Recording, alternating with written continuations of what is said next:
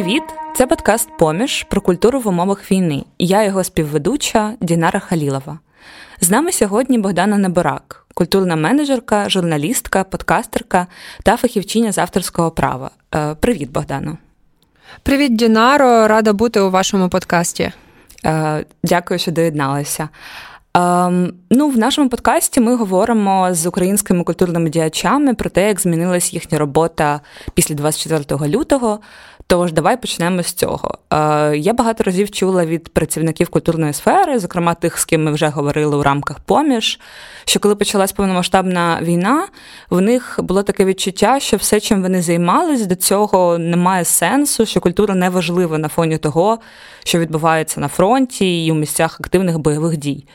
Тобто, практично вони описували певну професійну кризу, під час якої майже неможливо було щось створювати. Чи було у тебе таке відчуття, і якщо так, то як ти з нього вийшла?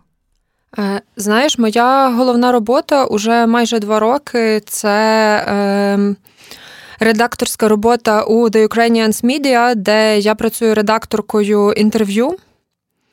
І у день вторгнення, двадцять четвертого, ми зідзвонилися цілою редакцією, це кількадесят осіб, і зрозуміли, що передовсім нам потрібно робити ухил на новини, на дуже швидкі новини, плюс кожен із нас мав свій профіль, мав свої міжнародні контакти, і відтак ми могли розповідати про те, що коїться у нас, і пропонувати іноземцям або допомогу, і нові контакти, або коментарі. Ну, словом, ми шукали конфігурацію, у якій ми можемо бути якомога ефективнішими тут і зараз.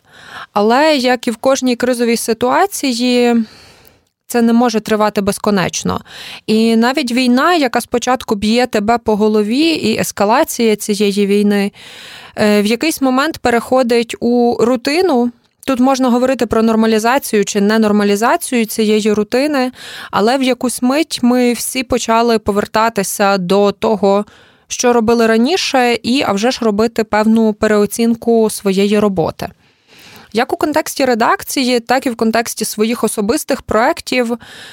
Скажу таку річ, знаєш, це не хизування чи похвала, але в мене виникло відчуття, що ми все робили правильно. У редакції ми робили класну українськомовну і українськоцентричну журналістику, і для нас ідея ніколи не була в українськоцентричності. Для нас це просто було природно, правильно і професійно.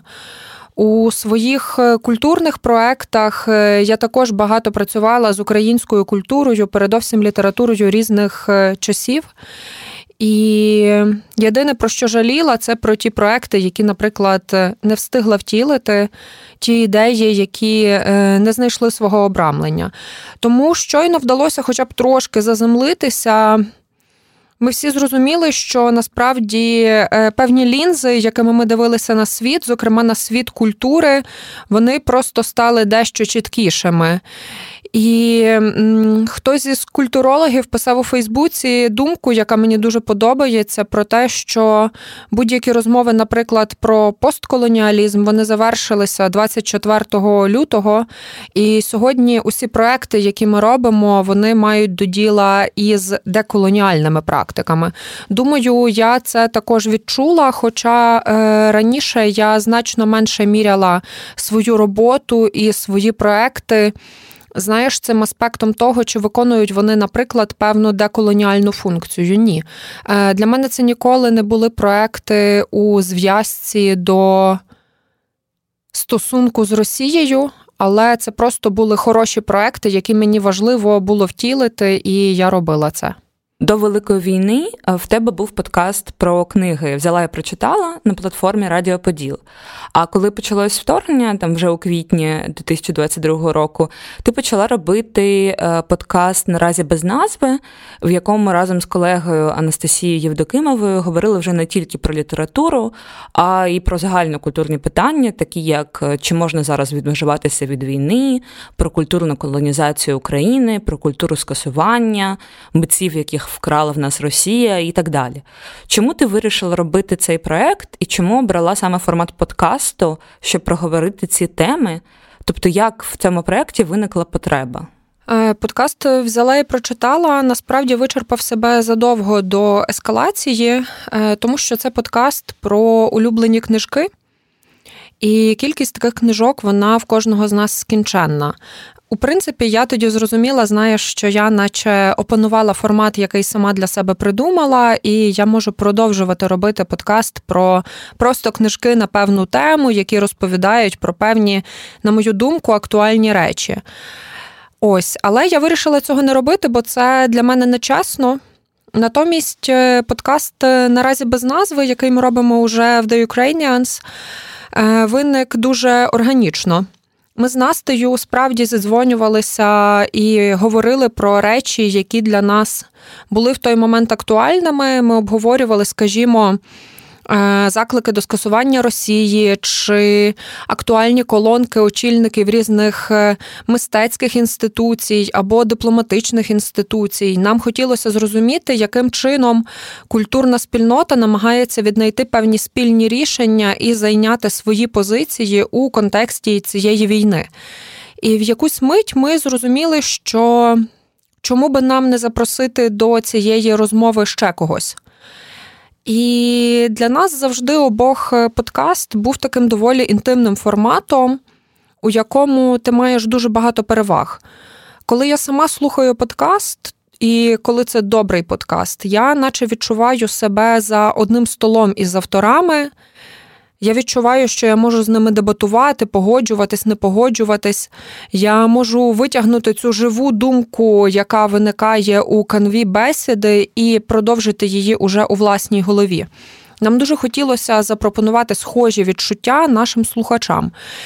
І ми вирішили крутитися навколо тем, які, нам здавалося, дуже активно обговорюються в спільноті і можуть бути цікаві також і не обов'язково людям, які працюють з культурою, але які би просто хотіли більше довідатися про українську культуру чи хотіли би використати українську культуру, щоб краще пояснити себе. Так у нас назбиралося, мені здається, коло п'ятдесят тем, і просто з огляду на те, як мінялася ситуація на фронті і політична ситуація, ми обирали ті теми, які видавалися нам актуальнішими для обговорення тут і зараз. І ми зрозуміли, що подкаст дуже багато дає також і нам. Він дозволяє узяти ці всі слова, які усі пишуть у себе в соцмережах чи у медіа, типу імперіалізму, деколонізації, врешті-решт суверенітету чи націоналізму, і просто нормально обговорити їх без намагання одягнути їх у наукове визначення або що. Це не означає, що ми не обговорюємо наукові праці, але для нас важливо було усі ці теми наблизити.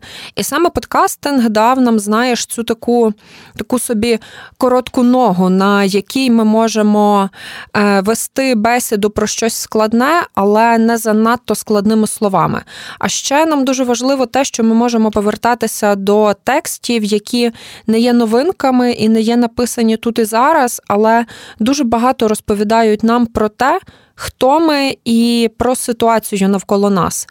І таким чином ми підіймаємо, наприклад, спадщину розстріляного відродження, українських дисидентів-шістдесятників. Ми можемо дозволити собі згадати та хоч Михайла Драгоманова. Ми можемо повернутися до невеликого есею Соломії Павличко про дискурс насильства в українській літературі, який не так той обговорюваний сьогодні, як нам здається. Але це наша спроба підсвітити ці теми у форматі, який для нас був найрелевантніший тому часові, тому що це початок квітня, коли ми почали розробляти ідею і доволі швидко її втілили.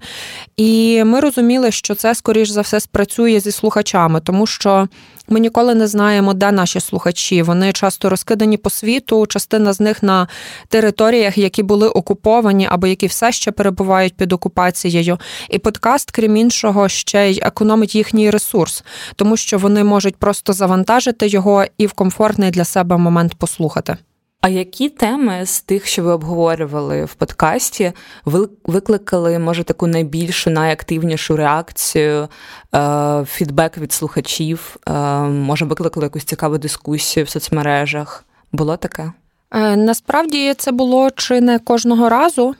тому що нам важливо було усі ці теми показати у такий спосіб, аби люди могли приміряти їх до себе. Наприклад, кожен із нас складав тривожну валізку. І таким чином кожен із нас може через певні об'єкти своєї тривожної валізки зрозуміти, як працює індивідуальна та колективна пам'ять і що є культурною пам'яттю. І відчути свій стосунок до цього слова, яке виділяється болдом у тексті або пишеться у лапках. Так само ми доволі відверто говорили про вплив популярної культури на нас і про те, як, наприклад, перегляд російських серіалів нормалізував дуже багато наративів, які є колоніальними.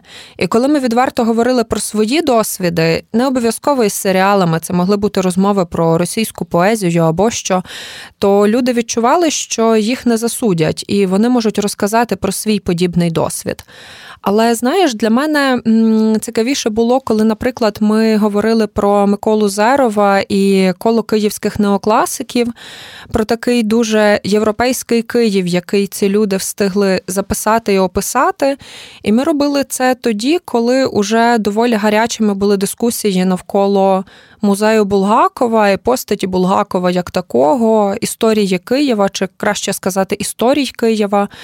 І дуже цінно було, коли люди після цього вишукували книжки про Миколу Зерова або томики Миколи Зерова, ділилися текстами київських неокласиків, з'ясовували, якими ж були ці тусовки удома в Георгія Нарбута, ходили дивитися на Софію чи на Лавру, віднаходили певні описані цими поетами ландшафти для того, аби накласти їх на те, що вони бачать сьогодні.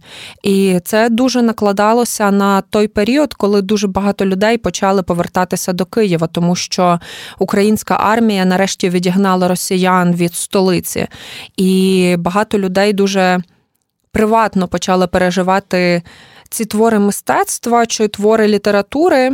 І кожного разу це мене дуже зворушує, бо в цьому, насправді, головна ідея для нас – показати, наскільки культура є твоєю.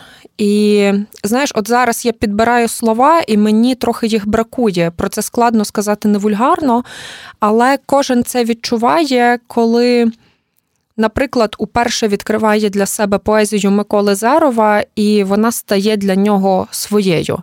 Ось нам це відчуття свого дуже хочеться передати. Ось коли ви з Анастасією запускали подкаст, ви пояснювали ну, таку назву, наразі без назви, тим, що в тому новому світі, в якому ми зараз живемо, мова і слова, які ми використовуємо, вони зараз дуже змінилися і вони переосмислюються. Тому назва сформується в процесі створення подкасту. Чи намальовується вже назва після понад двадцяти епізодів? Чи є якісь варіанти? Чи поки що все ж таки без назви? Поки що нам комфортно у цій назві ще й тому, що вона іронічна. І, знаєш, ми могли просто вибрати безліч класних назв з хорошими алітераціями, які би розказували про те, як ми такі двоє цікаво розповідаємо про українську культуру. Для нас реально дуже чесною є ця назва, і ми не поспішаємо із тим, аби перейменувати проект. Інша річ, що ми думаємо про інші формати. Наприклад, для нас дуже важливо спробувати вийти у відеоформат, тому що нам дуже хочеться, наприклад, говорити більше також і про візуальне мистецтво, і про українські музеї.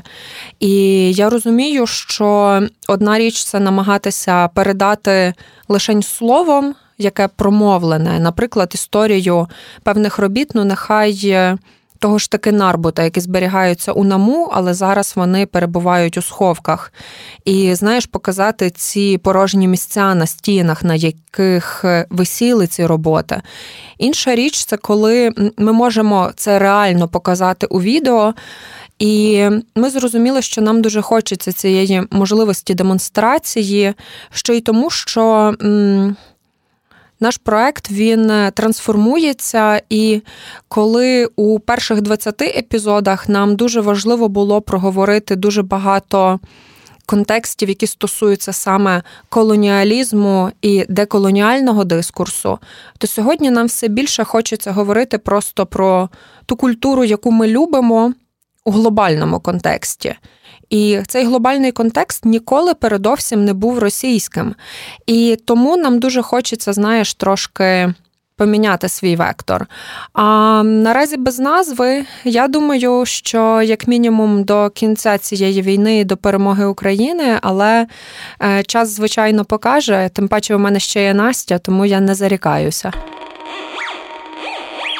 Коли ти говорила про те, як ваш подкаст мотивував людей дізнаватися більше про українську літературу, читати більше, відкривати для себе нових авторів і відчувати, що це їхня культура, я згадала, що коли я готувалася до цієї розмови, я пройшла цікавий тест, якого поета у тобі найбільше, на сайті Читомо.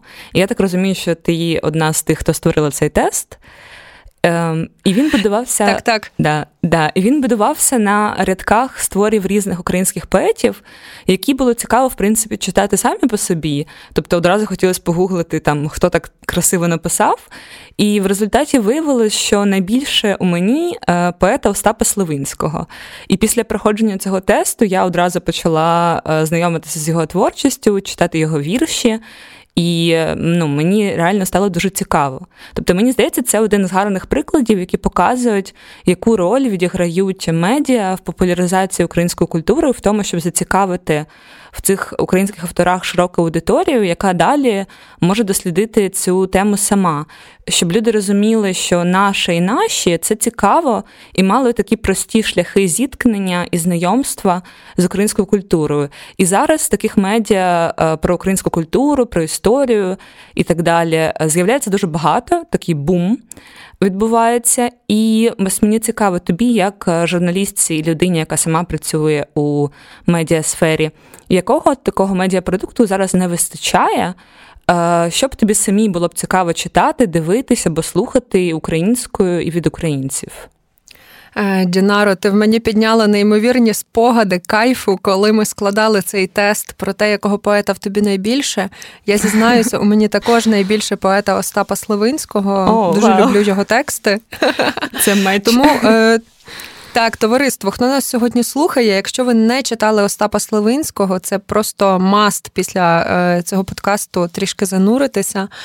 Але це була велика розвага. І розумієш, для мене робота з культурою, навіть коли я працюю з найскладнішими темами, це завжди велика розвага і велике самозаглиблення. Це можливість довідатись більше про себе, але також більше про спільноту, яка мене оточує, про міста, які я люблю, про країну, в якій я живу. І...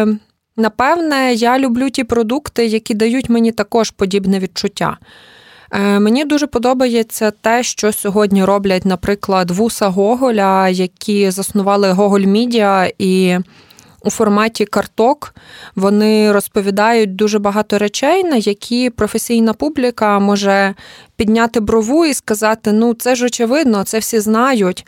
Або, знаєш, я ще дуже сміюся, коли бачу звинувачення щодо певних блогерів про те, що вони використовують матеріали, які можна знайти у Вікіпедії.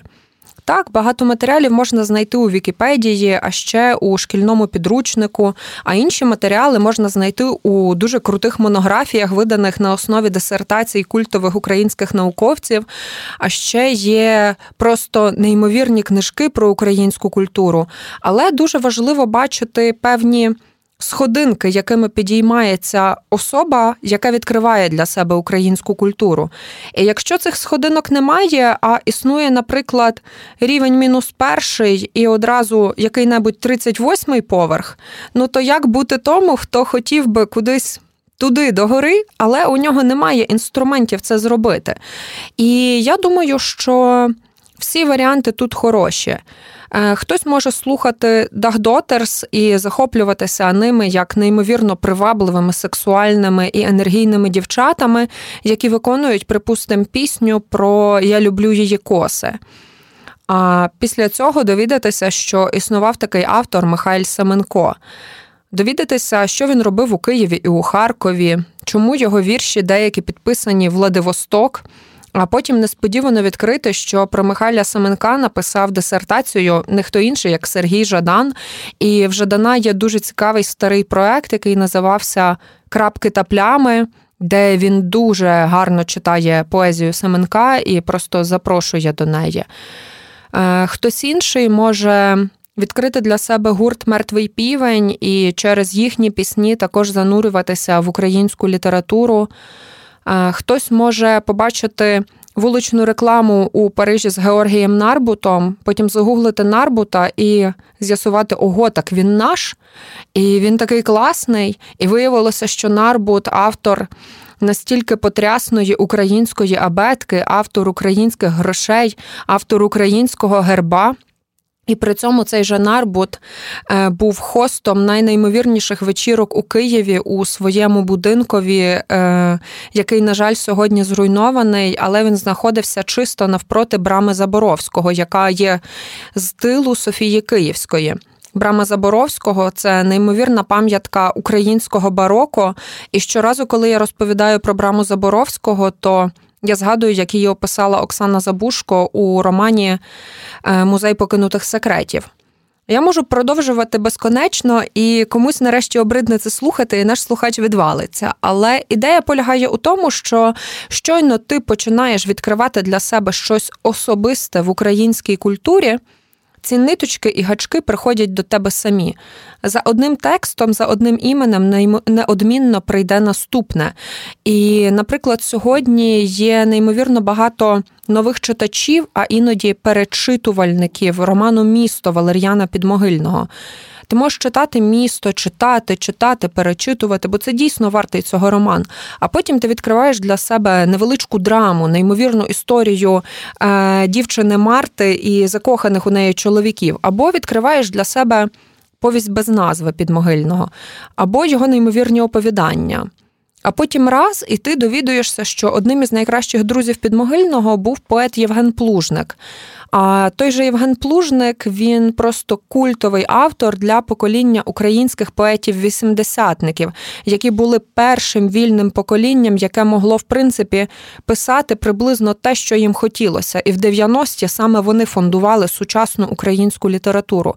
Тому для мене тут також дуже важливим є те, яким чином ми знаходимо ці взаємозв'язки. І якщо знаходити ці взаємозв'язки, нам допомагають, наприклад, нові профілі в Інстаграмі, які розказують про різних авторів різних періодів, показують художників різного часу, показують різні тусовки, різні покоління, товариства. То, знаєш, все працює, і тут треба просто уболівати, аби таких майданчиків і таких медіа ставало більше, а спільноти, у яких ти не відчуваєш осуду, а відчуваєш запрошення до цієї культури, також ставали чимось поширеним, звичним і нормальним. І, знаєш, тут уже йде мова про певну клубну культуру обговорень, наприклад, читацьких клубів, чи просто можливостей зустрітися і за келихом, чи за горнятком кави чи чаю обговорити е- культуру певної епохи, або поговорити про те, я не знаю.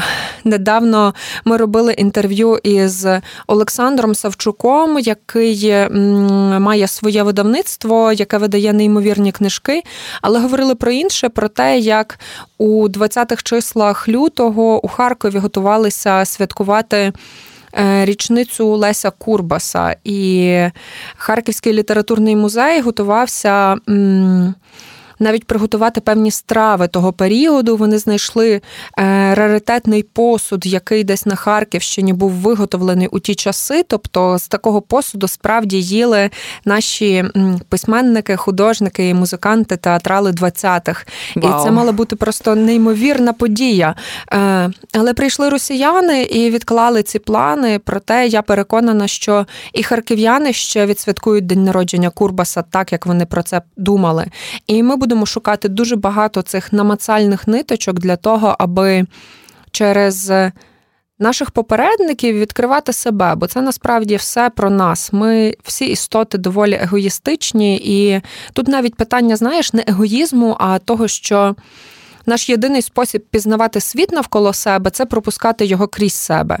І коли ми пропускаємо крізь себе цю українську культуру, то, а вже ж завдяки цій культурі ми довідуємося щось більше про себе. Це дуже просто працює. У подкасті «Підкаст» ти сказала таку фразу, що будь-яка прочитана українська книжка є цеглинкою для того, щоб ця Україна стояла міцніше. Мені дуже сподобалася фраза, я її запам'ятала, і вона ну, якраз до тієї, до тієї теми, яку зараз ми обговорюємо, про вплив літератури і культури на нашу ідентичність. І ось мені цікаво, як саме ось твоє захоплення літературою, твоє читання вплинуло на формування твоєї ідентичності і усвідомлення себе як українки. Може, ти можеш згадати якісь конкретні книжки, які вплинули на тебе найбільше в цьому контексті? Знаєш, я думаю, що на мене дуже вплинула українська мова. Е, українська моя рідна мова, е, я говорю нею з дитинства, нею говорили навколо мене. Е, я вчилася читати українською, і я вивчала нові слова, які описують світ навколо мене, українською. Вивчала їх із книжок оригінально українських, і з перекладів. Значно пізніше я почала довідуватися про певні контексти навколо цих книжок. Наприклад, є книжка, дуже мені особлива, книжка українського письменника-шістдесятника, дисидента Ігоря Калинця, мого хрещеного батька, яку він написав колись, натхнений історіями про те, як я мала уявних друзів у своєму дитинстві. І мені тоді здавалося, що до мене на четвертий поверх моєї багатоповерхівки прилітає півень, з яким ми спілкуємося про різні новини і так далі. І він написав історію про маленьку дівчинку у Львові, до якої прилітає старий крук. І він розповідає їй історії, він згадує княже Місто, він розповідає про Богдана Хмельницького, він розповідає про святого покровителя міста Львова Юрія, там є ті свята, які я з дитинства святкувала, там є День міста, там є Іван Підкова, там є дуже поетично описаний Львів, у якому я виросла і росла до двадцяти років. І там є дуже гарно зашиті історії про ворогів. І ці вороги – це росіяни. Звичайно, коли я була маленька, я не зчитувала цього до кінця, але я це запам'ятовувала. Другий приклад книжковий – це казка, яка мені дуже подобалася у дитинстві. Казка «Золотий павучок». Її написав Іван Малкович, і вона вийшла у видавництві «Абаба-Галамага». Історія там дуже проста. Є родина, яка готується зустрічати Різдво. Святвечір у них дуже бідний. Їм нічого поставити на стіл, у них бідна ялинка. І їхній тато пішов на війну. А пішов він на війну, тому що напали вороги з півночі. На щастя, у цієї казки хороший фінал, тому що тато повертається і каже, війна закінчилася, ми перемогли. Він відкриває торбу, дарує дітям якісь подарунки від Святого Миколая. Але, знаєш, я веду до того, що такі речі, вони проростають у дитячій свідомості. Пізніше ти починаєш уже намагатися якось це все витлумачити і так далі. Але я вдячна, що у мене були ці казки. А значно пізніше, уже в підлітковому віці, до мене прийшла українська поезія через пісні групи «Мертвий півень», чий фронтмен Місько Барбара – львів'янин, який переїхав до Харкова, і у Харкові він грав у театрі арабески, робив дуже багато того, аби пояснювати Україну цілісно. Не через певні регіони, не через голоси з певних регіонів. І мені дуже близький цей його підхід, тому що якби не Місько Барбара і ще деякі українські музиканти, я би, напевно, не мала такого особистого ставлення, наприклад, до Павла Тичини. Я би не мала такого ставлення до Володимира Сосюри, врешті до Сергія Жадана, якого вони теж виконують, і до багатьох-багатьох інших. Тому для мене це все реально історії про, знаєш, так звані перші кохання. Дуже важливо, якими є наші перші враження. Звичайно, вони не визначають нас назовсім, Але я би дуже хотіла, аби у майбутньому для більшої кількості українців ці перші кохання були українськими. Тому що дійсно важливо, якими словами ти описуєш, наприклад, свою там першу шкільну любов. Чи це будуть слова Сергія Жадана, Ліни Костенко, чи згадуваного Володимира Сусюри, чи це будуть слова Сергія Єсєніна або ще кого-небудь не нашого. І мені пощастило в тому, що ті слова, які я пам'ятаю з того віку, вони справді українські. Ми ось часто говоримо про те, що ця війна, російсько-українська війна, зокрема, і культурна. Тобто війна між двома світоглядами. І в публічному полі часто звучать такі думки, що російська культура не виконала свої головні функції. Тобто вона не сформувала здорове суспільство, де під культурою мається на увазі не конкретні художні твори, а якісь загальні концепції сприйняття світу та орієнтації в ньому. Яким ти бачиш вплив культури на цю війну? І російська культура винна в цій війні? І якщо так, то наскільки? Я думаю, що насправді жодна культура не відвертає воєн, і жодна культура не формує мораль. Якщо ми візьмемо і почнемо розбирати великі канонічні тексти так званого західного канону, нехай навіть звернемося до книжок, які рекомендує Гарольд Блум у своїй праці «Західний канон», то зрозуміємо, що їхні персонажі, якщо дивитися на них як, наприклад, для наслідування, часто є доволі аморальними типами або роблять різне, не обов'язково хороші речі. Інша справа, що російська культура запропонувала ідею непокараного зла. Знаєш, мені складно тут винаходити нові слова, тому що велика прикрість для мене полягає в тому, що це все було описано задовго до того, як ми намагаємося підібрати для цього слова найкращими умами наших часів. Про це чудово говорили також і українці, наприклад, Іван Багряний або Юрій Шевельов. Про це просто вражаюче писали уже пізніше Чеслав Мілош, поляк, або Мілан Кундера, чех. Кундера у своєму есеї «Вступ до варіації», який я кожному рекомендую прочитати на «Нью-Йорк Таймс», пише про те, чому взагалі він не може працювати із текстами Достоєвського. Проблема полягає не в тому, що це погана література. Це хороша література, але ідеї, які лежать у серці цієї літератури і які магнетизують, вони впливають погано на читачів цієї літератури, які возносять її на найвищий п'єдестал.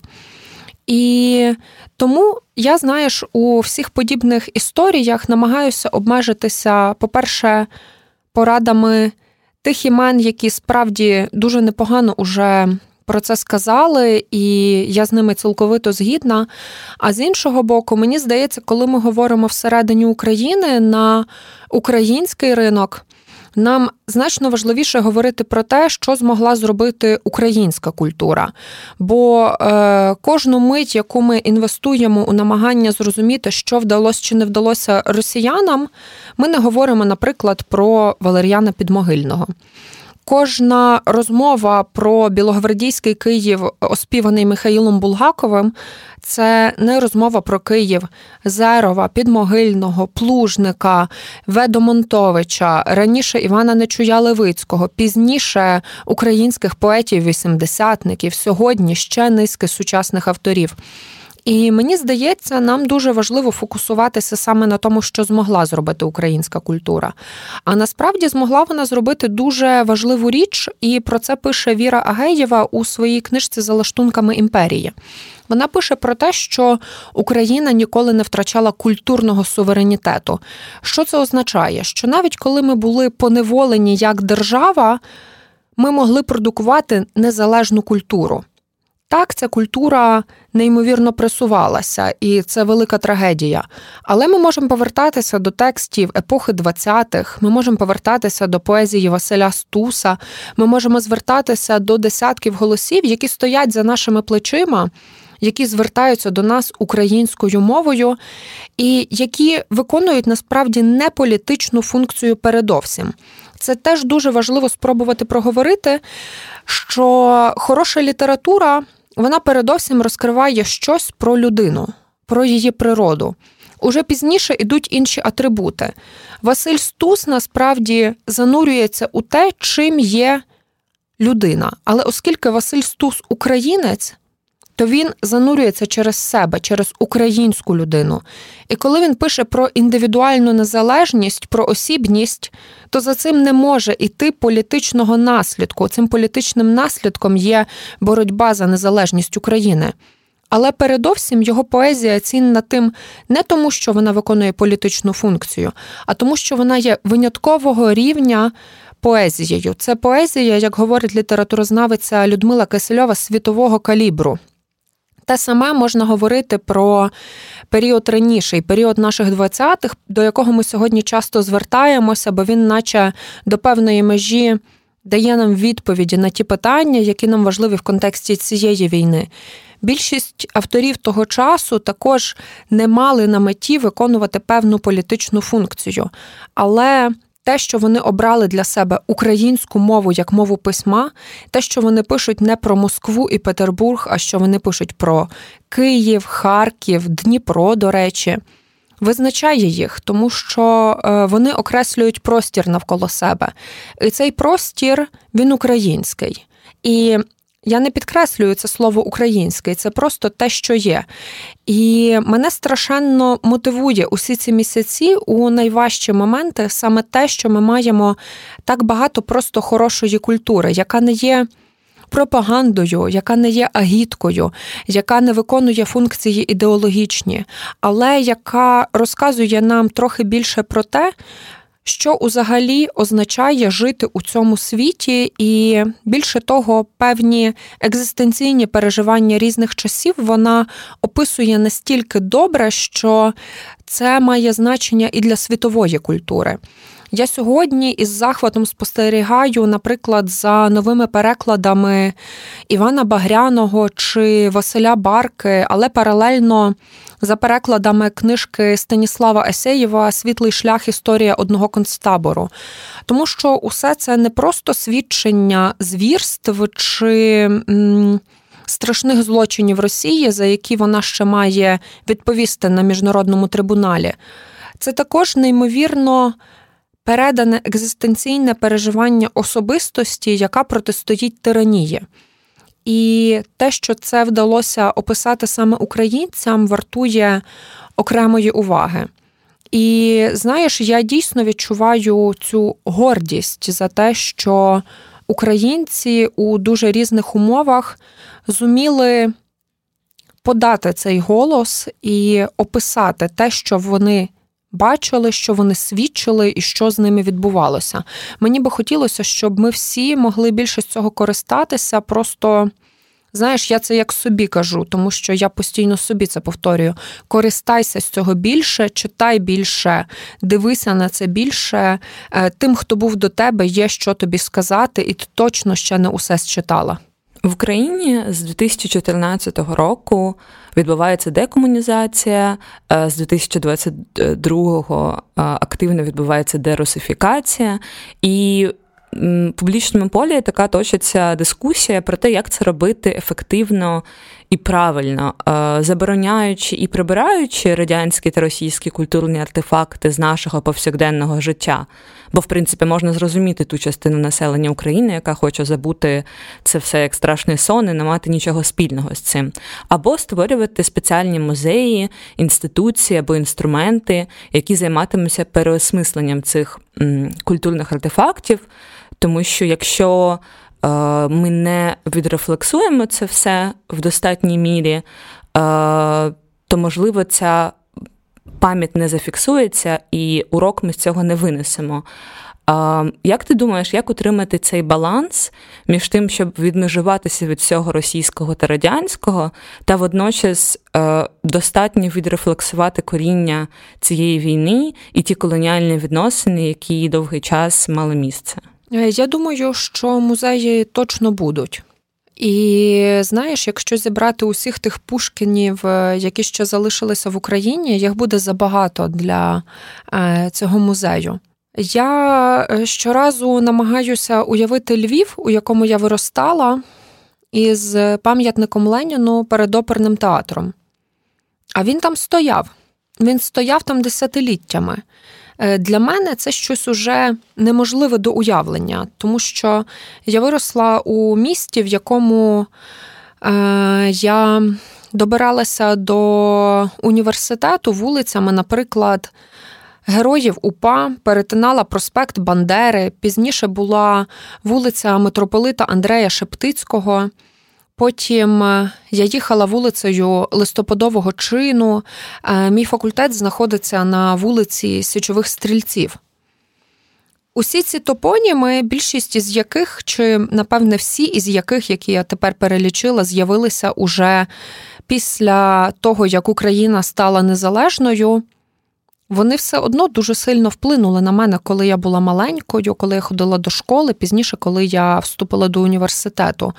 Я могла не знати достеменно, що ховається за цими топонімами, але коли ти все життя ходиш і дивишся на пам'ятник Ленінові, то це частина простору, який тебе оточує. Та сама історія з Пушкіним, який виконує ту самісіньку функцію. Мені було досить смішно на початку ескалації, коли демонтували погруддя Пушкіна у містечку Делятин. Це, до речі, рідне містечко українського письменника Тараса Прохаська. Я намагалася загуглити, коли там з'явився той Пушкін. Звісно, він є свідченням радянської епохи. І, знаєш, я собі уявила... Ну, така вигадка у мене промайнула. Уявити собі делятинців, які збираються всі разом і думають, ось тут ми живемо майже у Карпатах, у нас є варіанти. Іван Франко, Марко Черемшина, ну, можливо, Василь Стефаник і Олександр Пушкін. Так, ми, напевне, поставимо Олександра Пушкіна.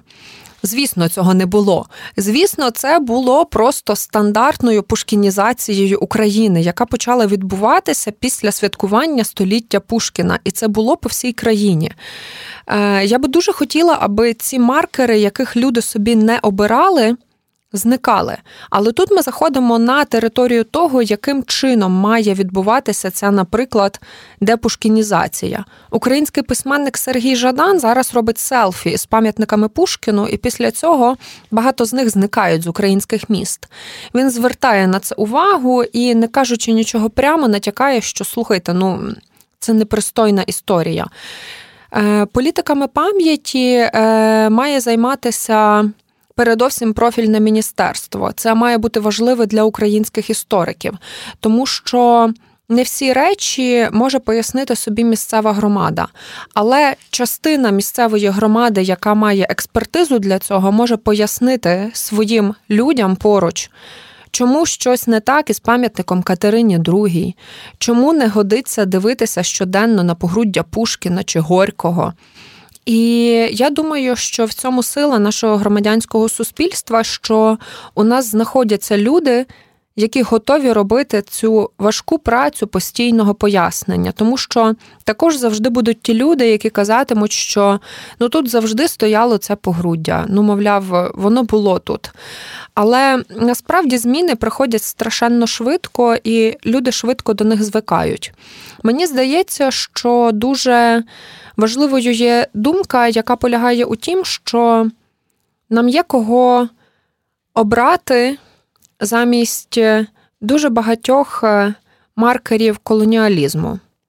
У нас цікава історія, у нас багато історичних героїв, у нас багато культурних героїв. І ми маємо на кого дивитися. Тому, знаєш, я не бачу жодної проблеми, а суцільні позитиви у тому, що відбувається така, назвімо це, загальна депушкінізація. Хоча, насправді, це уперше по-справжньому відбувається деколонізація українського простору.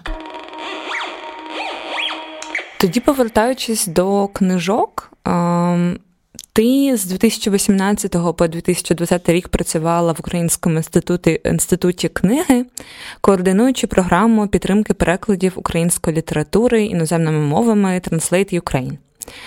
А, чи слідкуєш ти за ситуацією з перекладом українських книг іноземними мовами зараз?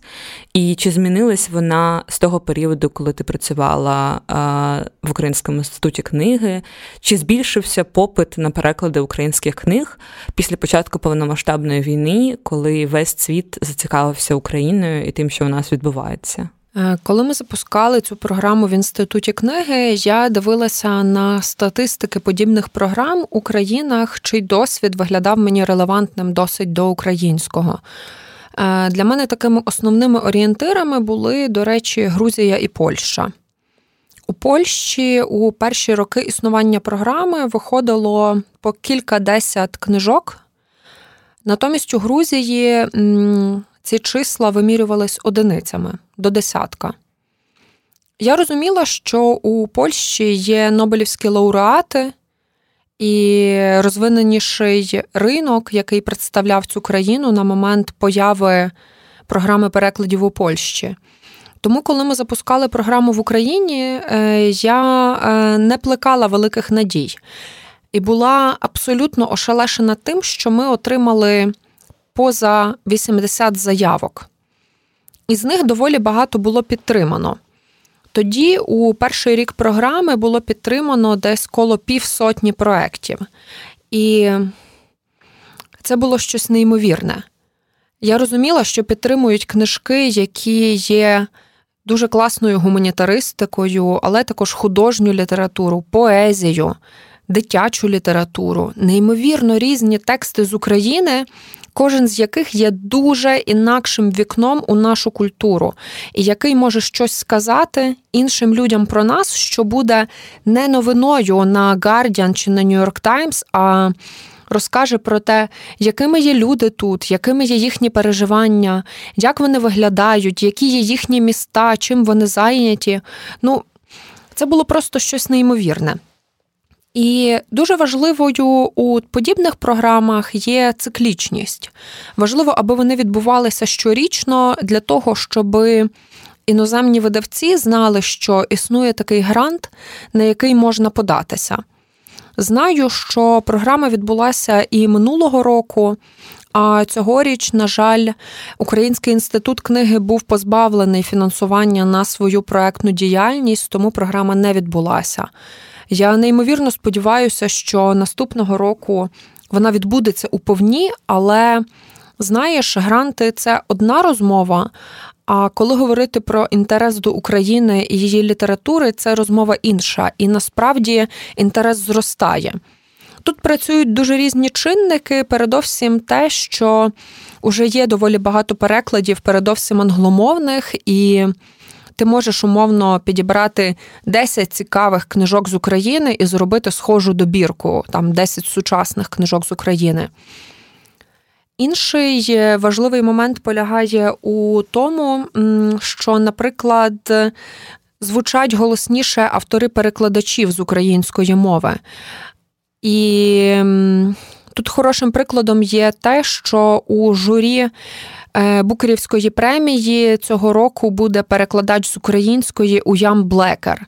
Він перекладав Тараса Прохаська, Олега Сенцова і ще інших українських авторів, але багато хто просто подивиться два речення, які написані після його прізвища, і прочитає. Ця людина перекладає з української літератури, і вона в журі Букерівської премії, однієї з головних премій світу. Це означає, що є українська література, і вона доволі цікава, аби людина такого рівня перекладала із неї. Ці маленькі кроки дуже міняють сприйняття української літератури, але також його за ці роки міняє робота сектору, тому що після Революції Гідності щорічно стенд України на Франкфуртському книжковому ярмарку виглядає дуже цікаво і привабливо. Українські видавці друкують на неймовірному рівні. Український книжковий дизайн дуже цікавий і прогресивний. Українські ілюстратори отримують топові премії. Нам насправді є що показати і що розказати, але важливою є стійкість колоніалізму, тому що весь світ звик, що для цього регіону, який прийнято називати Східною Європою, центром є Москва. І якщо щось варте уваги, то воно, напевне, приходить десь звідти.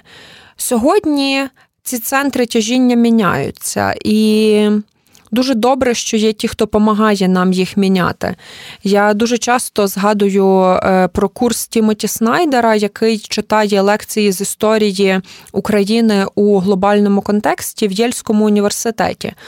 Це курс для бакалаврів, він доволі оглядовий і він доступний на YouTube-сторінці Єлю. І Снайдер в одній з перших лекцій говорить про те, що на початку він дослідив, скільки подібних курсів є у Америці. І він зрозумів, що є ще один курс із історії України. Ну, слухайте, ми ж говоримо про історію країни, в якій живе коло сорок мільйонів людей. Це люди, які мають спадок дуже різних епох, і їм є що розказати про себе. Це абсолютно вражає нас тут, українців, але я думаю, це також вражає іноземців, які думали завжди, що для того, аби розуміти Україну, їм достатньо знати щось про Росію. А зараз вони розуміють, що ні, це величезна країна з абсолютно відмінною політичною культурою, з абсолютно відмінною історією, підходом до щоденного життя, традиціями, наприклад, родинного життя, ставлення до жінок, традиціями ставлення до освіти дітей у сім'ях і так далі. І це неймовірний огром інформації, який відкривається.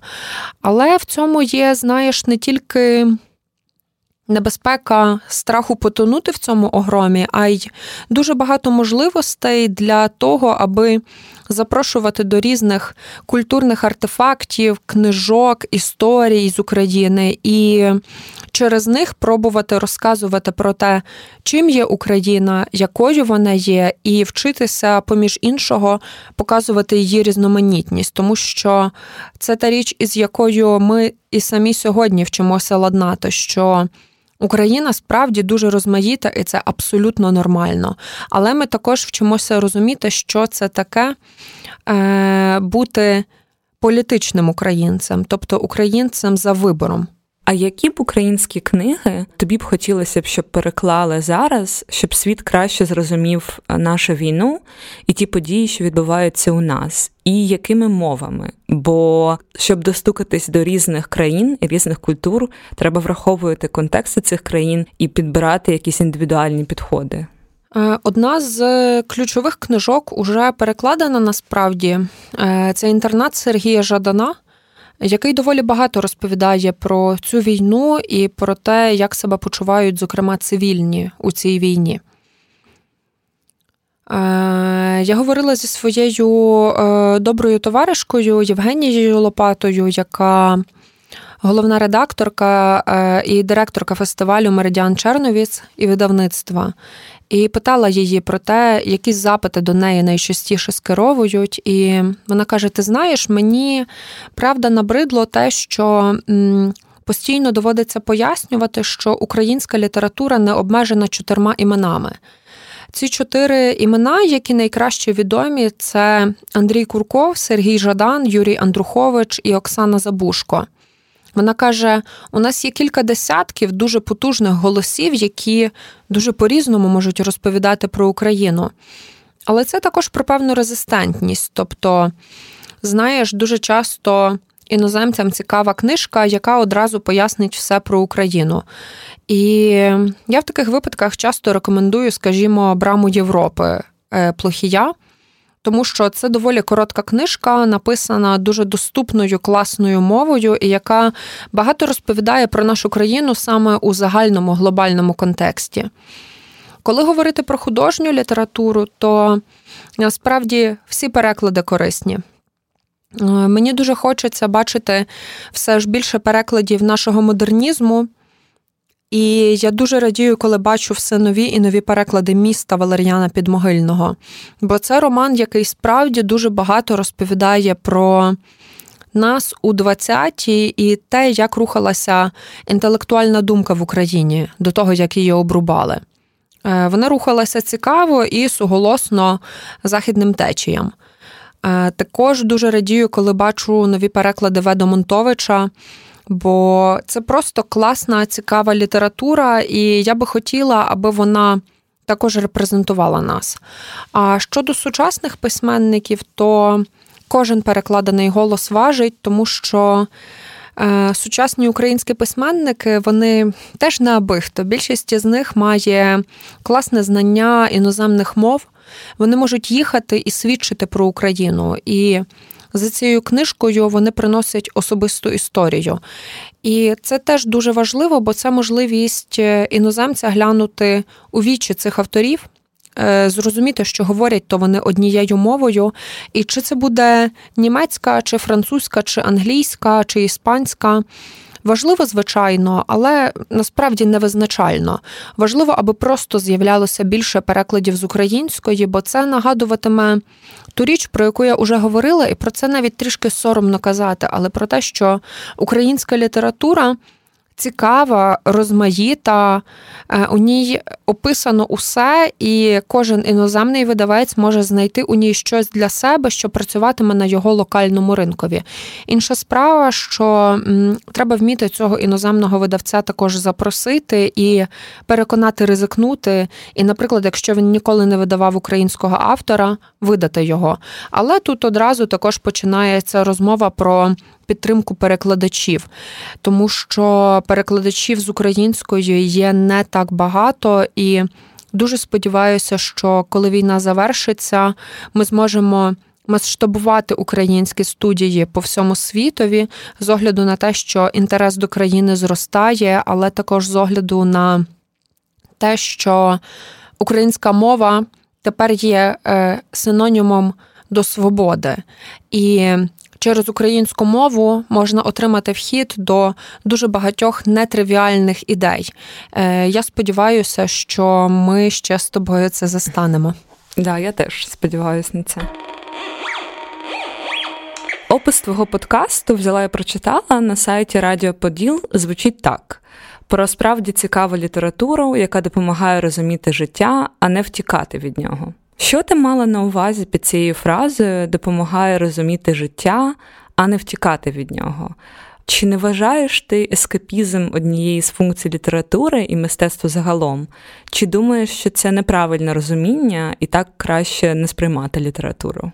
О, це для мене дуже особиста історія. Для мене ніколи читання не було ескапізмом. І навіть коли я досліджую те, як читали, наприклад, у Радянському Союзі, то для мене навіть це не ескапізм, хоча дуже часто ці люди, які пригадують радянське читання, говорять про те, що це був можливість, була можливість відмежуватися від дійсності. Я розумію, що наша свідомість працює постійно, і навіть коли сьогодні я читаю, наприклад, свіжий роман Єна Мак'юена, я не забуваю про матеріал про Харків, який я редагувала за годину до того. Але в моїй голові починають працювати певні додаткові механізми, які дозволяють певні читацькі досвіди накладати на досвіди актуальної повістки дня. І мені дуже хотілося говорити про читання саме в цьому ключі, бо навіть коли ми читаємо Гаррі Поттера, насправді ми читаємо історію про боротьбу з тиранією. І про це пише Тімоті Снайдер у двадцяти уроках двадцятого століття. Коли ми читаємо антиутопії Джорджа Орвелла, то ми також читаємо про боротьбу з тиранією, хоча це антиутопія.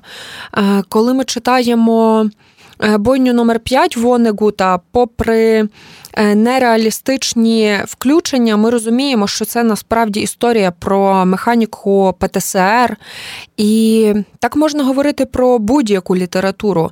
Я переконана, що будь-яке вдумливе читання, воно завжди дозволяє нам зануритися всередину себе. І Іноді воно дозволяє нам, наприклад, заземлитися, коли, як тепер, от зараз ми з тобою говоримо у дні чергових масових обстрілів Росії, іноді в такій миті доводиться метушитися, вирішувати дуже багато питань. І якщо ти можеш заземлитися із есеєм, оповіданням чи віршем, ти не втікаєш від реальності, але ти дозволяєш собі міцніше стати на обидві ноги. Для мене читання завжди про це. І це стосується чи дитячої літератури, чи розважальної навіть, бо я дуже люблю іноді подосліджувати жанрову літературу, чи важкої поезії, яка дійсно вимагає певної вдумливості для занурення. І тому мене завжди дратувало те, що, знаєш, про книжки говорять як про ескапізм. Я розумію, що кожен вибудовує свої стосунки з літературою, але мої вони геть не ескапістські, ніколи. І мені дуже хотілося спробувати проартикулювати цю свою позицію. І саме для цього у подкасті «Взяла і прочитала» я обирала дуже часто теми, які мені здаються, ну, м'яко кажучи, нерозважальними. І я хотіла показати, як книжки дуже різні, іноді, які насправді можуть нас добряче розважити, показують, як працюють ці теми. Ось недавно у Ірени Карпи вийшла книжка про сексуальне насильство. І, знаєш, її теж можна прочитати як такий детективчик і считати з нього описи Парижа, уявити себе де-небудь на бульварі Сен-Жермен, де ти попиваєш коктейль і згадуєш про те, що десь тут, там, сто років тому ходив Ернест Гемінгвей. Це буде абсолютно нормально. Але також ти можеш зосереджуватися на цій частині, яка розповідає про насильство. Ідея полягає у тім, що наше життя завжди включає усі ці аспекти. Ми не можемо зануритися тільки в один стерильний простір, який буде для нас ідеальним, і в ньому жити своє ідеальне життя. Завжди буде ще щось. І читання, наче, дозволяє мені балансувати у присутності цього ще чогось, якого дуже багато. При цьому відчувати себе включеною в життя, але також розуміти, що я більш-менш міцно стою на своїх ногах. Клас. Мені дуже подобається така кінцівка подкасту. На цьому все. З нами була культурна менеджерка, журналістка, подкастерка Богдана Неборак. Дякую тобі за таку цікаву розмову. Дякую дуже, Дінаро. І я нагадаю, що подкаст «Поміж» можна слухати на Google Podcasts, Apple Podcasts, Spotify, ен ве-подкасти та на YouTube. І всюди ми закликаємо вас коментувати, лайкати, ставити зірочки і долучатися до нас в соцмережах у Фейсбуці, Інстаграмі та Телеграмі. Посилання на них ви зможете знайти в описі цього епізоду. Розмови ми записуємо в медіалабораторії Центру сучасної культури у Дніпрі. Звукорежисер подкасту Макс Андрух. Дякую, що були з нами, і почуємось.